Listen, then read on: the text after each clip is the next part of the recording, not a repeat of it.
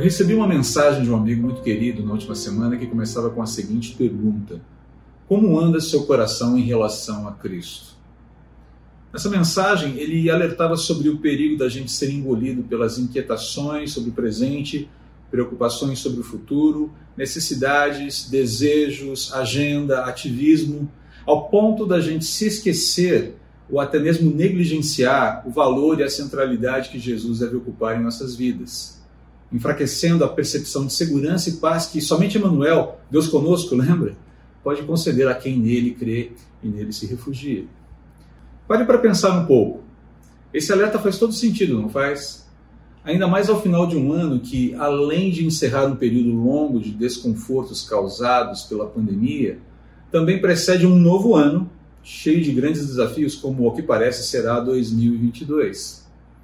A gente chega ao final de 2021 meio desconfiado, apreensivo sobre o que vem pela frente.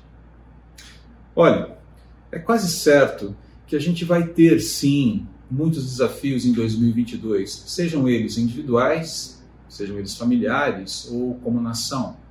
É provável que para alguns de nós 2022 seja um ano ainda mais desafiador do que foram 2020 e 2021. Para outros, talvez seja um ano marcado por mais tranquilidade. Outros ainda talvez percebam 2022 ficando na média dos anos anteriores. Tudo isso pode acontecer. Quem sabe? Deus sabe. Por isso, apesar da gente não saber exatamente o que vem pela frente, há algo que eu e você podemos fazer hoje sobre o nosso futuro.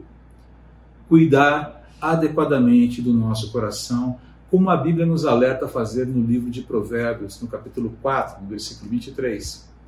Acima de tudo o que se deve guardar, guarde o seu coração, pois dele procedem as fontes da vida. Quando a Bíblia se refere ao coração do homem, fala daquilo que ocupa o centro do nosso ser, em torno do qual nós organizamos os nossos afetos e vontades. É algo muito precioso dado por Deus, mas também, por causa do pecado, algo que se tornou muito frágil, volátil, suscetível às paixões humanas e inclinado a enganos. Então, eis aqui algumas verdades sobre Deus com as quais você deve nutrir seu coração a fim de guardá-lo para seguir bem na jornada. Primeiro, lembre-se, Deus não se cansa nem se abala. É a nossa confiança em Deus que oscila. É a nossa força que sofre abalos nós nos cansamos, mas Deus não se cansa jamais. Ao contrário, é Ele quem renova o cansado, é Ele quem dá forças ao abatido. Veja o que as Escrituras afirmam sobre isso no livro do profeta Isaías, ali no capítulo 40, um texto muito conhecido dos cristãos. Como pode dizer que Deus não se importa com os seus direitos? Você não ouviu? Não entendeu? O Senhor é o Deus eterno, o Criador de toda a terra. Ele nunca perde as forças nem se cansa. E ninguém pode medir a profundidade da sua sabedoria.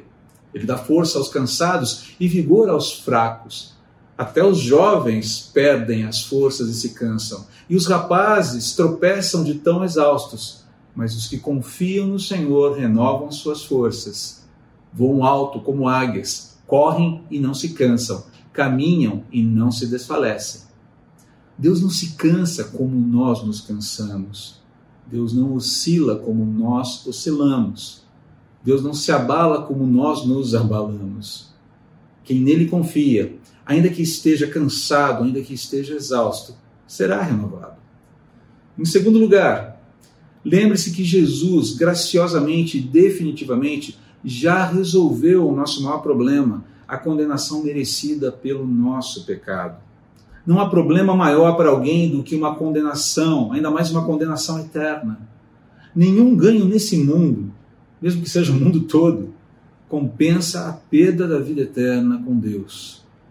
Em Colossenses, no capítulo 2, nós lemos o seguinte: Vocês estavam mortos por causa dos seus pecados e da incircuncisão da sua natureza humana Paulo aqui quer dizer a nossa inimizade com Deus. E ele continua dizendo o seguinte: Então Deus lhes deu vida com Cristo, pois perdoou todos os nossos pecados. ele cancelou o registro de acusações contra nós, removendo-o e pregando na cruz. Desse modo, desarmou os governantes e as autoridades espirituais e os envergonhou publicamente ao vencê-los na cruz. Nada mais pode condenar uma pessoa alcançada pela graça de Deus, arrependida e perdoada mediante a fé em Jesus. Nada mais pode separar essa pessoa do amor de Deus. Isso está lá em Romanos capítulo 8. E por fim, rememore os feitos e a fidelidade de Deus ao longo da sua história para permanecer firme em dias difíceis. E aqui o testemunho do profeta Jeremias, no livro de Lamentações, ali no capítulo 3, é fundamental para a gente aprender que é possível se manter apegado a Deus, mesmo em cenários desoladores. Ouça o testemunho de Jeremias.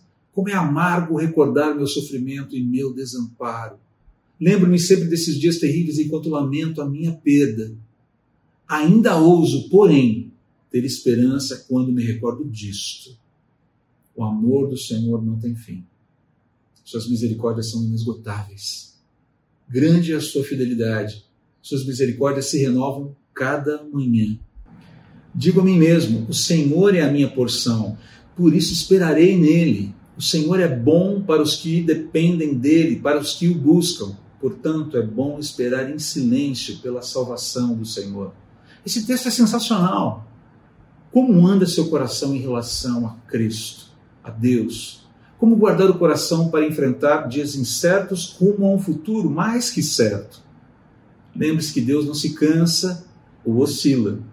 Lembre-se que Jesus já resolveu o nosso maior problema na cruz. Rememore os feitos e a fidelidade de Deus ao longo da sua história.